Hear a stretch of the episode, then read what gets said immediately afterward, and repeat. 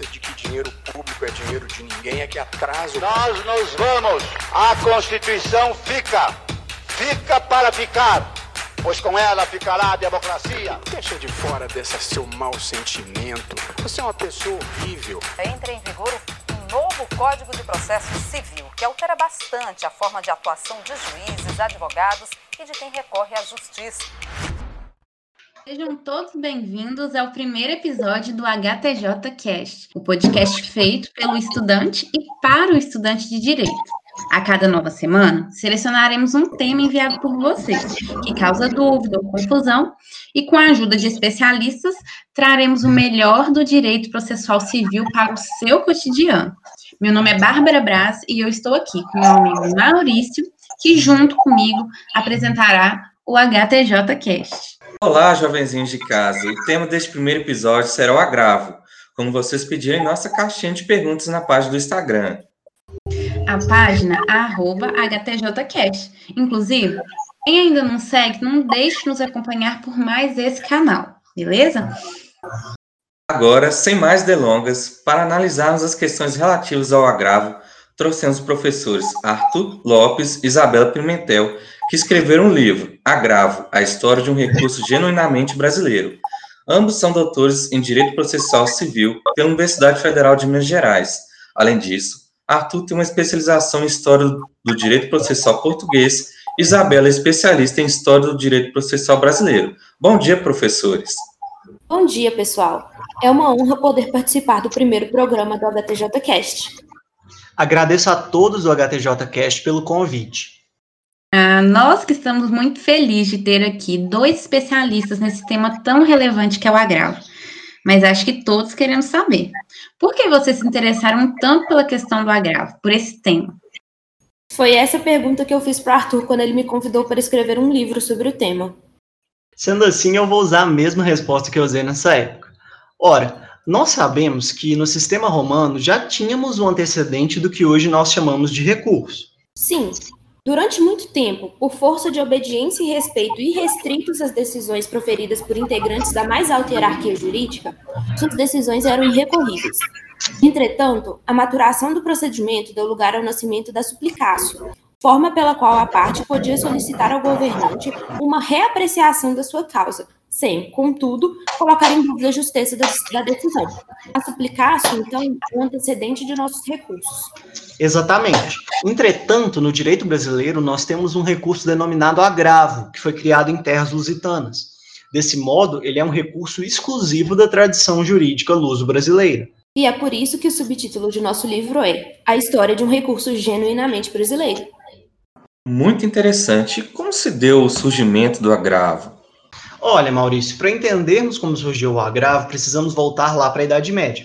Nesse período histórico, o direito canônico e o direito intermédio expandiram o uso da apelação, permitindo amplamente tanto contra sentenças quanto contra as decisões interlocutórias. Vemos isso, por exemplo, lá nas decretais de Gregório IX, em 1234. Isso, porém, gerou um grande problema.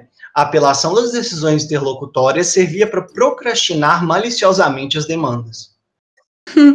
Algo bem atual, né? Há coisas que nunca mudam, Bárbara. Exatamente, mas o direito precisava arrumar uma maneira de evitar esse problema. Por isso, criou-se uma solução nas ordenações afoncinas de 1446. Há então uma mudança. Antes era possível apelar de qualquer decisão interlocutória. Agora ela só será apelável quando possuir força de definitivo. Isso ocorria em dois casos. O primeiro é quando, após o proferimento da sentença interlocutória, não fosse mais possível proferir outras sentenças. Situação que modernamente se designa como sentença terminativa e que hoje se submete, como outrora, ao recurso de apelação. O segundo caso, por sua vez, é quando o proferimento da sentença gerasse um dano que a sentença definitiva não poderia reparar.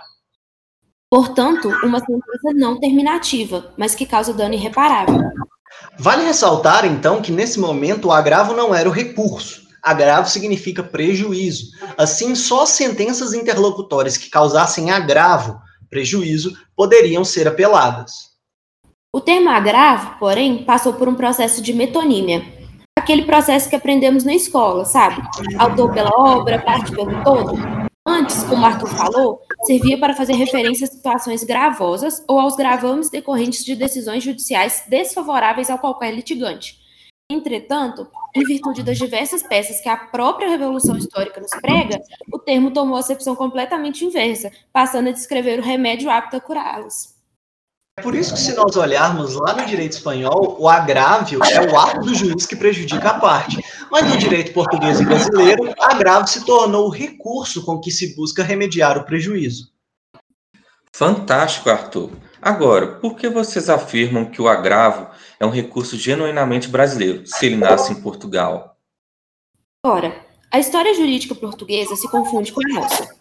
Por conta da colonização, o agravo chegou em terras tupiniquins e se tornou peça fundamental no nosso ordenamento jurídico, inclusive tendo atualmente traços distintos do agravo que surgiu em Portugal.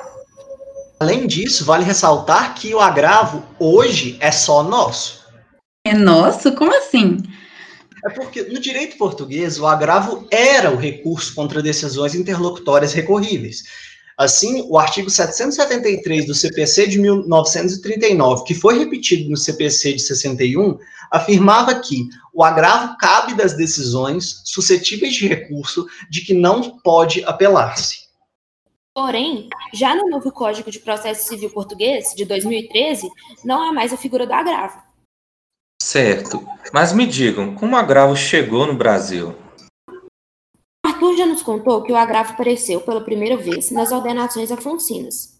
Entretanto, ele continuou presente nas ordenações manuelinas, de 1521, e também nas ordenações filipinas, de 1603.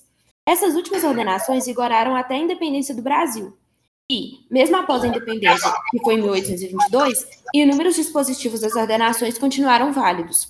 Veja, por exemplo, a Lei de 20 de outubro de 1823, que afirma que as ordenações que governavam o Brasil até 25 de abril de 1821 ficam em inteiro vigor na parte em que não, tivesse, não tiverem sido revogados.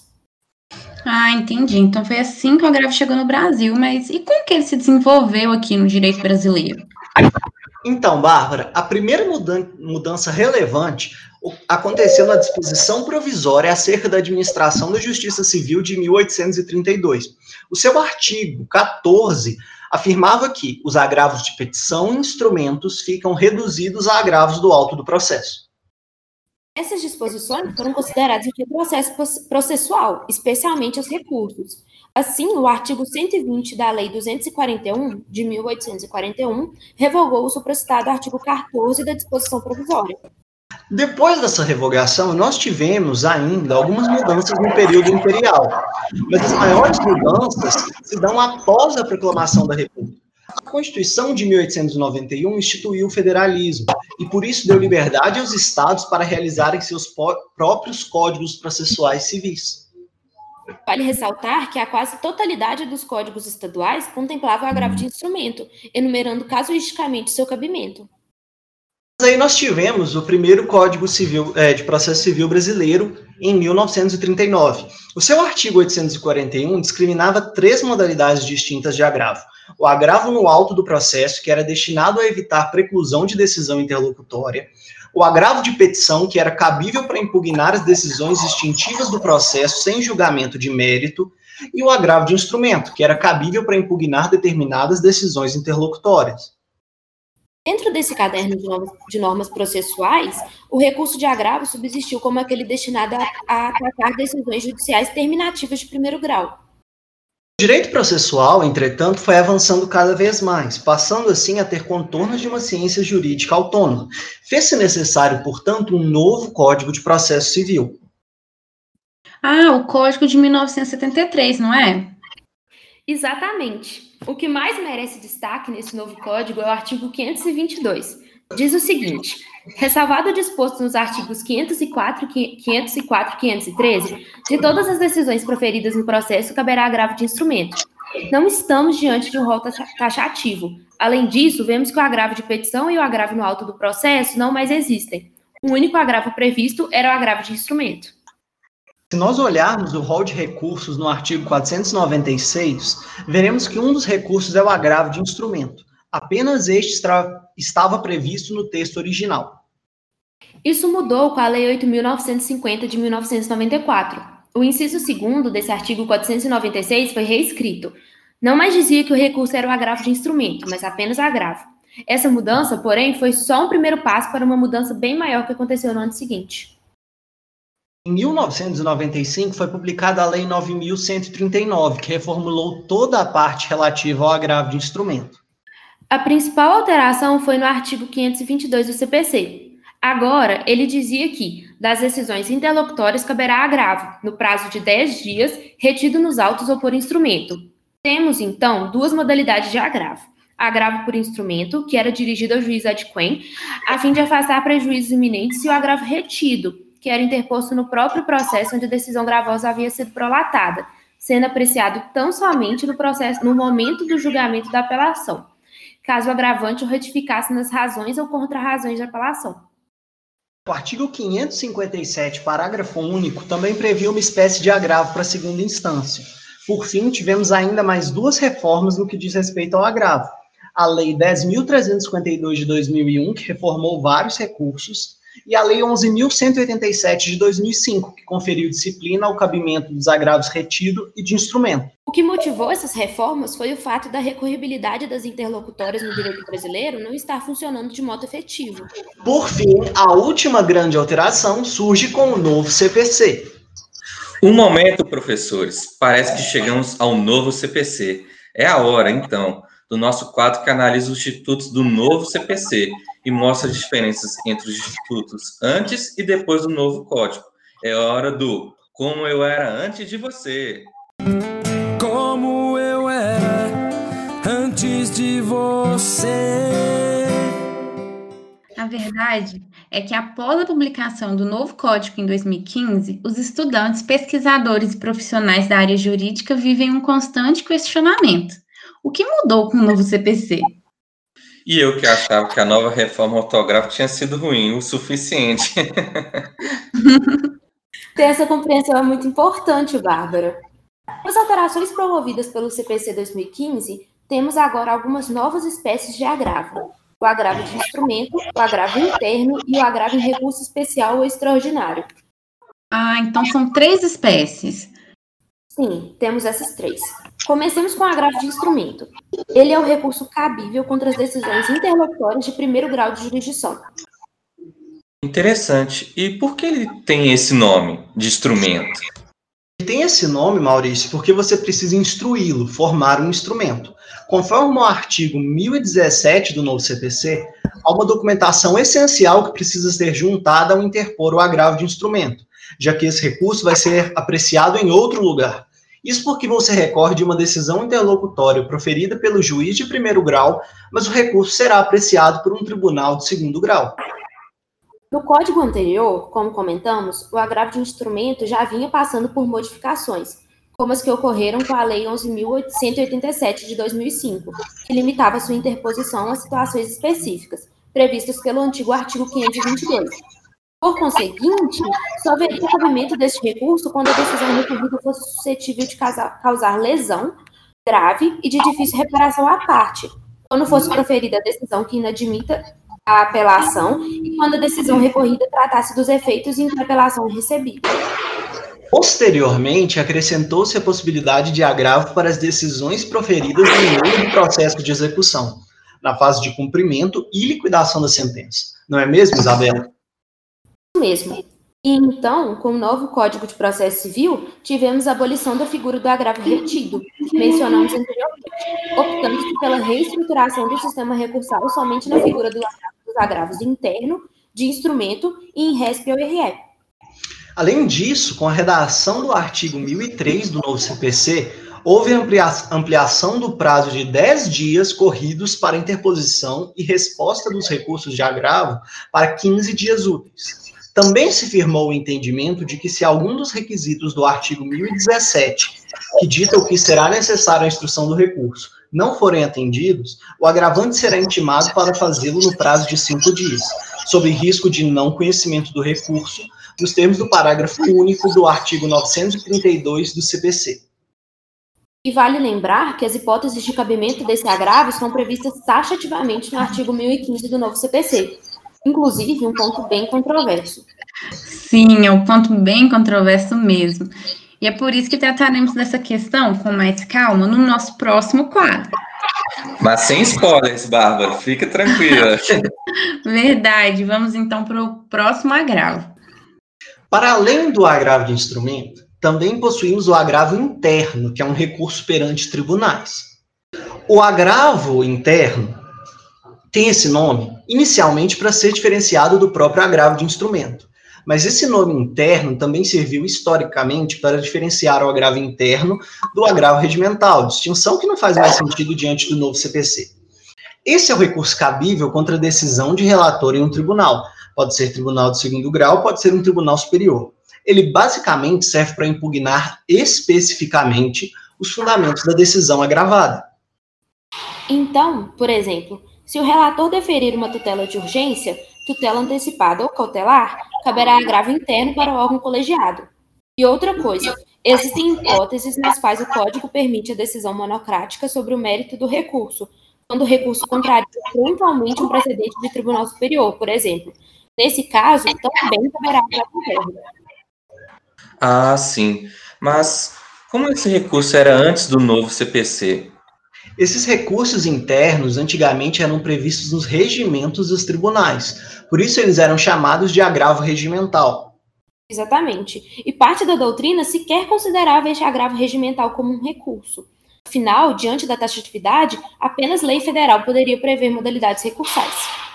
Exatamente, Isabela. Entretanto, essas discussões doutrinárias foram encerradas com o novo CPC já que este agravo, agora determinado agravo interno, passou a ser um dos recursos cabíveis conforme o rol do artigo 994. E a previsão de cabimento para o agravo interno é agora bem ampla, né? Não faz mais sentido, então, falar em agravo regimental. Isso mesmo, Bárbara. Afinal, o próprio CPC traz o nome agravo interno.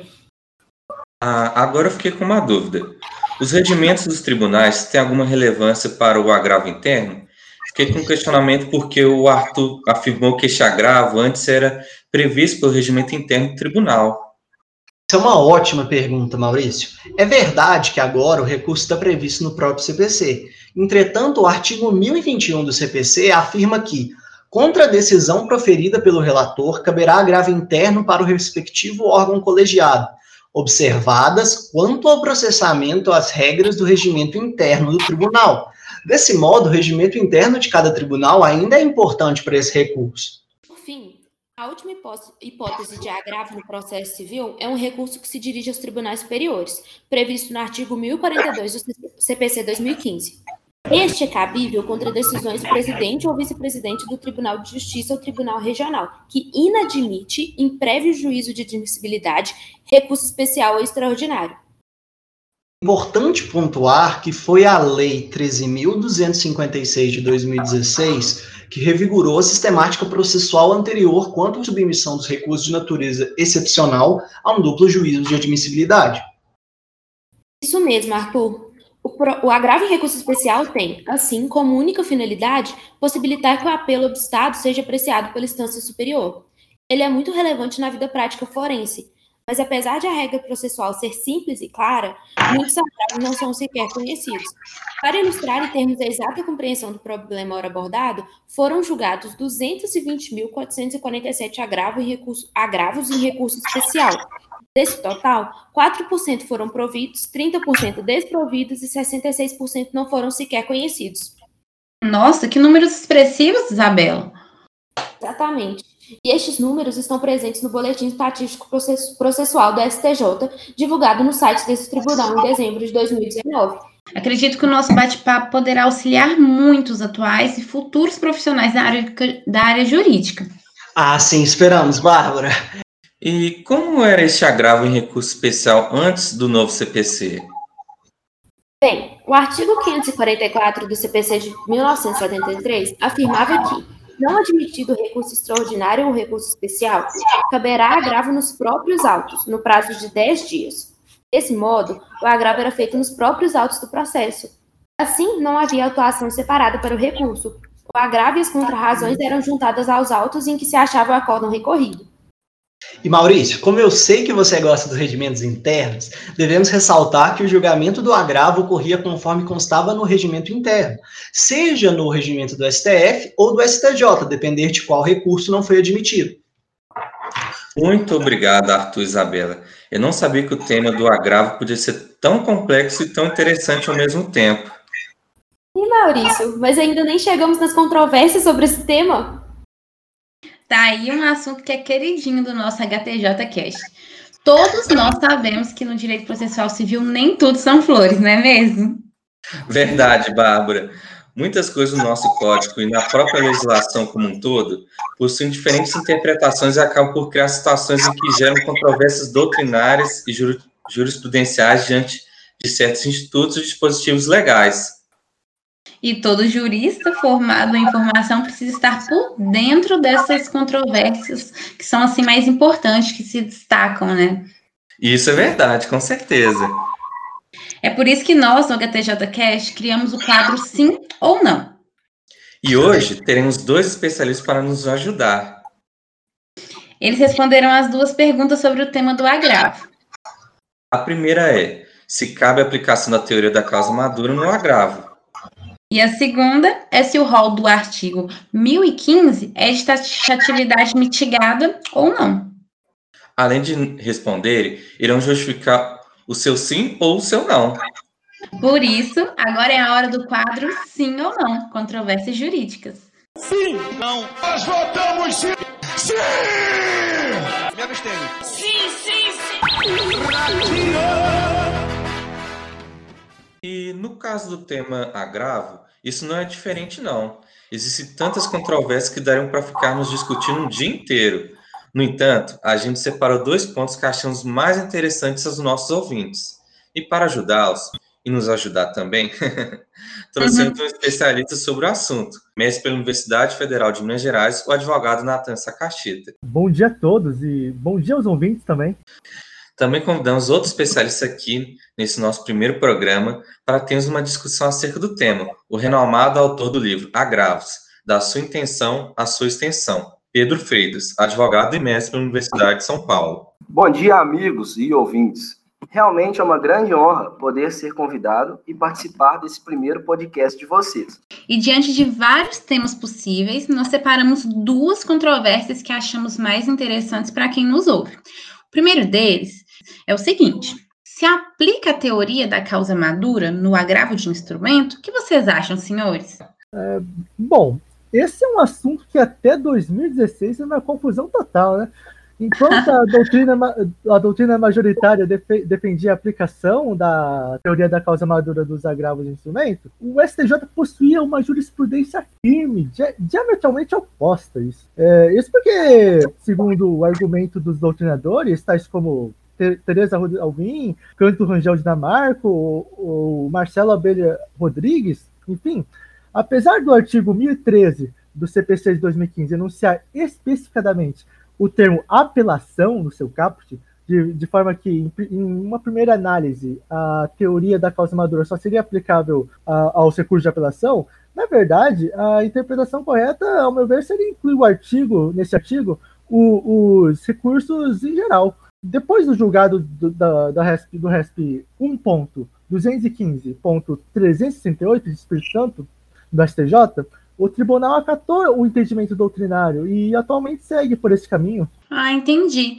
E o que você acha dessa mudança de entendimento, é, Pedro? Bárbara, o assunto é interessantíssimo. Veja bem, no meu livro, eu justamente discorro sobre esse exato assunto. E, na minha opinião, eu considero extremamente equivocado a aplicação da teoria da causa madura no agravo de instrumento civil, por duas singelas razões. A primeira questão é quanto à própria teoria da causa madura, e a segunda, quanto à verdadeira intenção do legislador. Pois bem, como já sabemos, mas acho importante ressaltar, é que a teoria da causa madura é um instituto que, embora não criado pelo CPC de 2015, mas que foi emendado a partir de uma lei em 2001, o CPC de 73, visava justamente a celeridade aos processos em tramitação, uma vez que, em face de uma sentença terminativa sem a resolução de mérito, quando apelada, o tribunal, observando elementos probatórios suficientes, já poderia julgar o mérito do processo sem ter que remeter de volta ao juiz de origem para que ele julgasse o mérito. Desse modo, causaria a celeridade do processo. Ora, se a gente pensar na análise que realmente isso economiza tempo, acho excelente. No entanto, esse procedimento fere uma garantia constitucional, que é o, grau, o duplo grau de, da jurisdição, da qual todos possuem esse direito. Em segundo lugar, a literalidade do artigo, na minha opinião, expressa exatamente a intenção do legislador ao redigir o texto da norma legal. Acho equivocado a gente tentar abranger situações nas quais o texto claramente não queria que fossem abrangidas, afinal, se está escrito apelação e não recurso, creio eu que era a intenção do legislador. Cabe sim ao judiciário interpretar o texto das normas legais. No entanto, sou totalmente contra qualquer forma ou espécie de judiciário que também legisla. Interessante a posição do meu colega aqui, é, apesar de totalmente oposta minha, né? Porque esta era exatamente a posição do STJ antes de 2016. É, no entanto, é preciso verificar que a teoria da causa madura ou a inclusão de agravos em sua aplicação deve respeitar certos requisitos essenciais. Um deles é a própria, que faz parte da própria teoria da causa madura, que exige um processo praticamente concluído, sem provas adicionais serem juntadas, e, de tal forma que retornar o processo pra, de médio para ser julgado por uma instância, não vejo muito sentido nisso, né? sendo que o mérito podia ser julgado no tribunal diretamente. É como brincar de ping-pong, não faz muito sentido, ao meu ver, sabe? Cabe ressaltar que o tribunal deve sempre observar que sempre que utilizar essa teoria, tem que ter a ausência de qualquer tipo de dano à ampla defesa. Isso ficou cristalino no recurso especial citado anteriormente. Só se aplicaria essa teoria em agravo de instrumento em casos muito particulares, quando o processo praticamente só restasse sentença e, portanto, é, nenhuma diligência adicional seria necessária, de forma que realmente só houvesse celeridade, sem danos colaterais. Né? Muito interessante esse conflito de ideias. Acredito que os nossos ouvintes conseguiram captar boas ideias a partir desse debate, mas não acabou ainda. Separamos um outro tema, acho que esse é um, um pouco mais polêmico e complexo. Senhores, em relação ao artigo 1015 do CPC, o rol descrevendo as possibilidades de cabimento para o recurso de agravo instrumento, ele é mesmo taxativo? É, então, como os senhores me conhecem, pela minha primeira opinião, já fica claro que sou um grande defensor da interpretação dos dispositivos legais conforme a intenção dos legisladores do texto. Nesse caso, eu considero evidente que o propósito do artigo foi estabelecer realmente um rol taxativo para o cabimento excepcional do agravo de instrumento. A regra geral é a recorribilidade diferida através da apelação. É, não por outro motivo, então, o artigo 1015 afirma que cabe agravo de instrumento contra as decisões interlocutórias que versarem sobre enumerando em seguida as 11 hipóteses, entre elas outros casos expressamente referidos em lei. Nesse caso, fica evidente que o legislador quis enumerar no artigo 1015 todas as hipóteses em que o agravo de instrumento é cabível.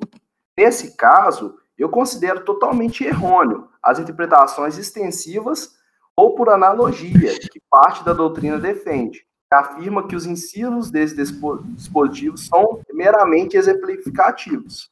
É, Pedro, também considero o rol taxativo. Porém, a correta interpretação do artigo 1015 do CPC, na minha opinião, precisa levar em conta sua razão de existir e sua relação com as normas fundamentais esculpidas no próprio código. Creio que a intenção do, do legislador ao limitar as hipóteses, foi feita para determinar que o recurso seja cabível em situações de urgência, sabe? De forma a não banalizar o Instituto.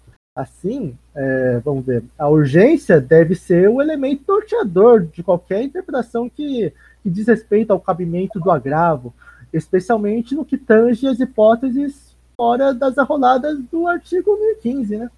É, eu acho importante o seu argumento, só que eu, eu gostaria de lembrar que a aplicação da analogia na interpretação do nosso ordenamento jurídico deve estar sempre de acordo com a lei de introdução às normas do direito brasileiro, especialmente no artigo 4 ou seja, é um critério integrativo, é observável para preencher lacunas do nosso ordenamento. Todavia, nesse caso, estaríamos usando analogia para alterar um conteúdo explicitamente dado a, pelo legislador. Além disso, eu gostaria de ressaltar que o sistema do, no, do novo Código de Processo Civil é completo no tratamento do regime recursal, definindo os casos em que a decisão interlocutória é atacada por apelação. Os casos em que o recurso é cabível é o agravo. Desse modo, não caberia a ampliação hipótese de cabimento do agravo por meio da analogia, como se estivéssemos diante de uma lacuna, que não é o caso. Entendi, Pedro. Então, e se eu não me engano, esse assunto foi discutido num recurso especial repetitivo em 2018. É, vocês podem confirmar isso?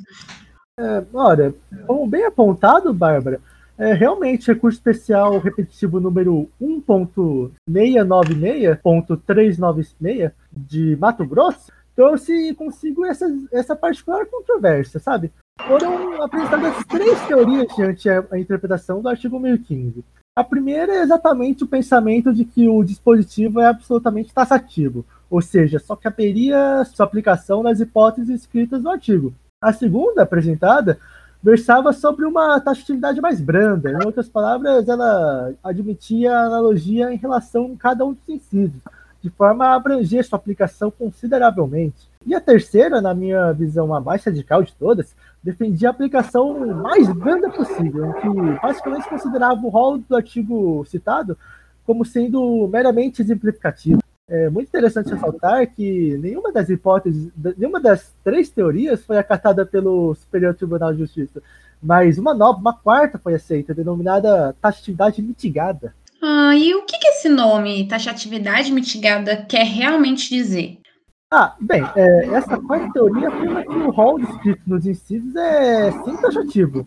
No entanto, admitiria a interpretação extensiva nos casos em que a falta de provimento jurisdicional imediato causasse danos às partes ou até mesmo ao curso do processo, aceitando a, a recorribilidade das de decisões interlocutórias que não estariam previstas no rol de referido do, do referido artigo, sabe? Ou seja, no final das contas, uma brecha no molde do, do artigo poderia ser alcançada diante o perigo de dano, caso não houvesse como atingir o objetivo, senão por meio da agravo também. Me parece razoável.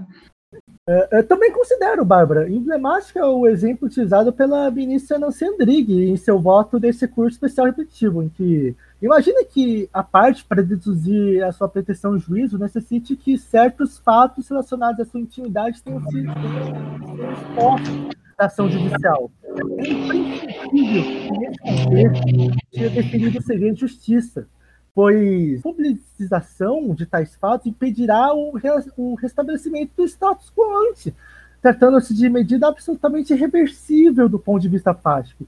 Ocorre que, se porventura o requerimento de segredo for indefinido, haveria, pela letra do artigo 1015 do CPC, uma decisão irrecorrível de imediato, e apenas ser impugnável em preliminar de apelação, momento em que a prestação jurisdicional sobre a questão incidente tardia, seria inútil, pois, nessa, pois todos os, os detalhes de, da intimidade do jurisdicionado teriam sido devassados pela publicidade.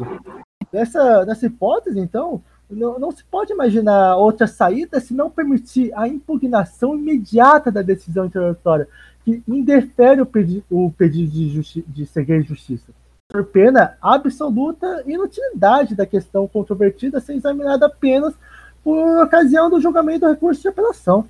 Então, amigo, eu até concordo com você no sentido de que o STJ se saiu brilhantemente adotando essa teoria, uma vez que ele meio que agradou gregos e troianos, né? Embora eu particularmente ainda defenda uma interpretação mais restritiva. Se o código não disciplinou bem ao tratar dos casos em que se cabe o agravo, o poder legislativo é quem deve alterar a lei. Até lá, o judiciário deveria aplicá-la como ela está. Alteração na interpretação do rol por via judiciária é uma violação grave à tripartição dos, tripartição dos poderes. É o princípio da segurança jurídica. Mas, enfim, cabe ressaltar agora aos nossos ouvintes que o que está valendo por agora é esse posicionamento do STJ. a teoria da taxatividade mitigada e, de certo modo, admito considerá-lo com claro propósito de refrear a utilização exagerada, tumultuária e desnecessária do agravo. Acho que escolhemos um tema bem polêmico para iniciar nosso podcast, não é mesmo? e como a própria Bárbara disse, Maurício, com uma enorme influência histórica. É mesmo?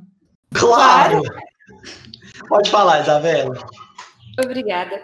O debate quanto à taxatividade mitigada, por exemplo, remonta a CPCs anteriores.